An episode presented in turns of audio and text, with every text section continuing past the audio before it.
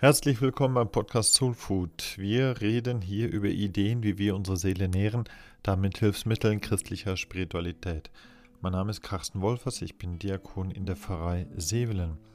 Ich möchte heute sprechen über einen ganz bestimmten Rat, den Jesus einmal gibt. Er sagt nämlich, du sollst nicht zwei Herren dienen. Also nicht zwei Herren zu dienen, das ist eine ziemlich radikale Entscheidung sich nicht von drei Bestimmern, zwei Bestimmern bestimmen zu lassen, sondern allein letztlich von Gott. Das ist so seine harte Forderung. Ich mag es mir für den Moment zunächst etwas einfacher machen. Reden wir zunächst einfach darüber, was es heißt, es allen recht machen zu wollen. Denn nicht zwei Herren dienen, das ist ja so gleichsam der große Bruder, die große Schwester von, du kannst es nicht allen recht machen. Warum will ich das überhaupt? Warum will ich es allen recht machen? Zunächst habe ich, hoffentlich ja, die Absicht und auch das Bestreben, es recht zu machen, es richtig zu machen. Was immer mir auch an Aufgaben, an Verantwortung übergeben wird, das will ich gut erledigen. Da geht es um meinen Arbeitsethos. Wer immer auch meiner Sorge anvertraut wird, für diese Person versuche ich ja da zu sein, so gut es mir möglich ist. Da ringe ich also darum, zuverlässig zu sein, integer zu bleiben. Wie ein Fels will ich sein, auf den man sich verlassen kann, auf den man aufbauen kann. Wenn ich es recht machen will, dann hat das also zunächst mit ganz viel Würde zu tun. Das ist Selbstwürde, wie ich mich selber sehen möchte, wie ich selbst handeln will. Dann gibt es aber auch etliche Versuche, es allen recht zu machen. Warum? Vielleicht habe ich einfach Angst vor Widerspruch. Womöglich hege ich diese Furcht vor Gegenwind. Dann sage ich lieber Ja zu allem, damit mir persönlich niemand Nein sagt. Der Grund, es allen recht zu machen, ist wie eine Versuchung, eine Versuchung von allen gemocht zu werden. Tja, wie gerne wäre ich doch ein beliebter Mensch. Der Schriftsteller Hugo Hamilton hat dann mal gemeint, Menschen hätten hinten im Hinterkopf einen ganzen Kinosaal voll mit Personen, denen wir versuchen zu gefallen. Also was immer wir tun und planen, wir denken das Urteil dieses Publikums bereits mit. Mir gefällt dieses Bild von Hamilton. Bloß nur niemand achtet den, der vom Urteil all der anderen sich abhängig macht. Wir lieben nicht das Fähnchen im Wind. Wir lieben den Fels, an dem sich die Wogen brechen. Nun sagt Jesus sehr klar, was passiert, wenn ich versuche, es allen recht zu machen. Er sagt nämlich, es funktioniert doch einfach nicht. Den einen wirst du lieben, den anderen hassen. Zu dem einen wirst du halten, den anderen aber wirst du insgeheim, wenn du mit dir ehrlich bist, verachten. Das sind die Folgen, wenn du versuchst, es allen recht zu machen. Du musst nur aufmerksam beobachten, was in dir dabei vor sich geht. Wenn du all deine Erfahrungen einmal anschaust, dann kommst du früher oder später zu dem Punkt zu sehen, es funktioniert gar nicht. Es funktioniert nicht, es allen recht zu machen. Du kannst dich nicht mehr auf dich selbst verlassen, ob du nun zu dem einen hältst oder zu dem anderen. Früher oder später stolperst du darüber. Und hinzu kommt, früher oder später merken die anderen das ja auch. Die spüren dann, ach, der meint das nicht echt. In Jesu Worten geht Zuverlässigkeit ja auch mit Vertrauen zusammen. Ich kann nur dem vertrauen, der sich als zuverlässig erweist. Ich mag mich nur dort anvertrauen, auf den ich mich wirklich verlassen kann. Und darum ist weniger mehr. Es ist besser, wenige Aufgaben, wenige Verantwortung zu übernehmen, nur wenige Versprechen zu geben. Und an diesem wenigen mag ich mich messen lassen, dass ich, wie andere sich da auf mich verlassen können. Es gibt da dieses Beispiel aus der Wirtschaftsgeschichte, als Steve Jobs damals zur Firma Apple zurückkehrte.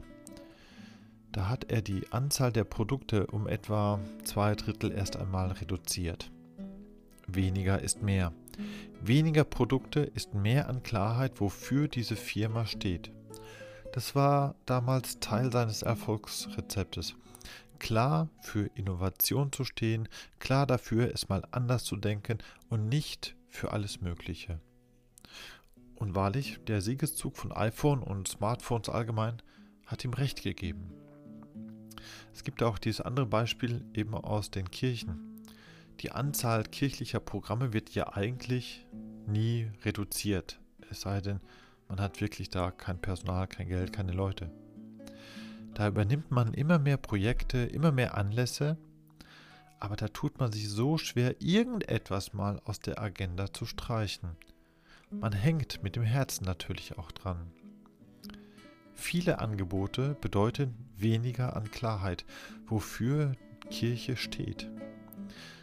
Schlage ich zum Beispiel irgendeine Kirchenzeitung auf, da werde ich manchmal von einer Fülle an Terminen geradezu erschlagen. Aber begreife ich denn so beim Durchblättern, dass Gott mich liebt? Oder erfahre ich, wenn ich da in einen Gottesdienst hineingehe, dass Jesus in unserer Mitte ist? Darum sollte es ja gehen. Und das passiert da auch und das steht da auch auf diesen Seiten irgendwo. Nun, wenn man gut zwischen den vielen Zeilen lesen kann, da denke ich mir auch, weniger wäre wohl mehr. Ich möchte ein persönliches Beispiel noch nennen, und zwar meine drei Versprechen. Ich habe vor etwa zehn Jahren meinem Bischof als Diakon ein Versprechen gegeben, in seinem Dienst einen Dienst für Gott und Mensch zu tun. Ich habe vor 20 Jahren meiner Frau ein Versprechen gegeben für Liebe und Treue. Ich habe vor 30 Jahren Gott ein Versprechen gegeben, seinen Willen zu erfüllen, wo ich diesen erkennen kann. Ich glaube, ich war mir damals schon sicher, dass das nicht immer so ganz klar wird, aber wenigstens die Offenheit zu haben, sich darauf einzulassen. Drei Versprechen. Wem diene ich also? Ich weiß heute nicht, ob es einfach Glück war oder Sturheit oder Gnade, dass ich sagen kann, bislang keines dieser Versprechen gebrochen zu haben. Diese drei, also Bischof, Gott und meine Frau, die haben sich bislang auch nicht gegenseitig wirklich widersprochen. Ich glaube, sonst hätte ich da wirklich ein Problem, wem dieser Herren ich eigentlich diene. Es ist einfacher, klarer, wenn ich mir sage, ich will eigentlich nur einem dienen. Nur Gott allein diene ich. Alle anderen können sich bitte hinten anstellen.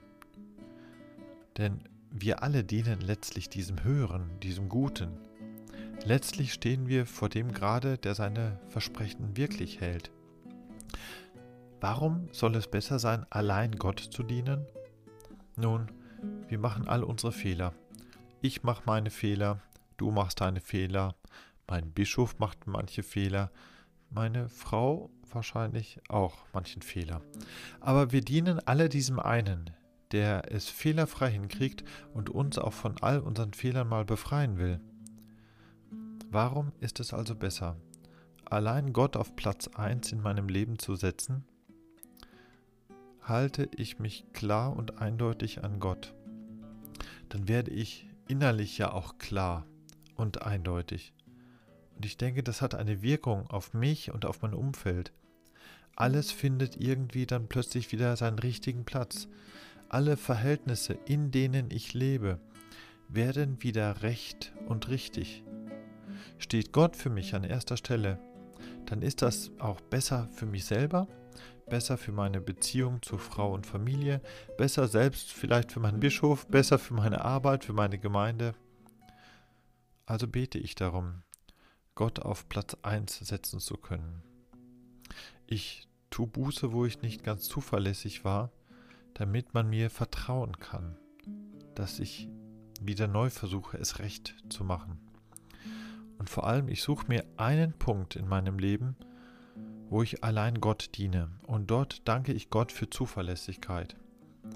Ich stelle mir diesen einen Punkt, diesen Moment, diese Geschichte immer wieder dann vor Augen, wo ich gleichsam wie ein Fels klar und deutlich bin und es gerade deswegen vor Gott womöglich richtig, recht mache. Ja, soweit einmal. Danke für dein Zuhören. Wer den Podcast nachlesen möchte, schreibe mir bitte einfach eine E-Mail an die Pfarrei Sevelen. Wenn dir der Beitrag gefallen hat, dann teile oder like bitte, denn das hilft auch anderen Impulse zu bekommen, wie die Seele etwas mehr an Nahrung bekommt. Dir alles Gute und Gottes Segen.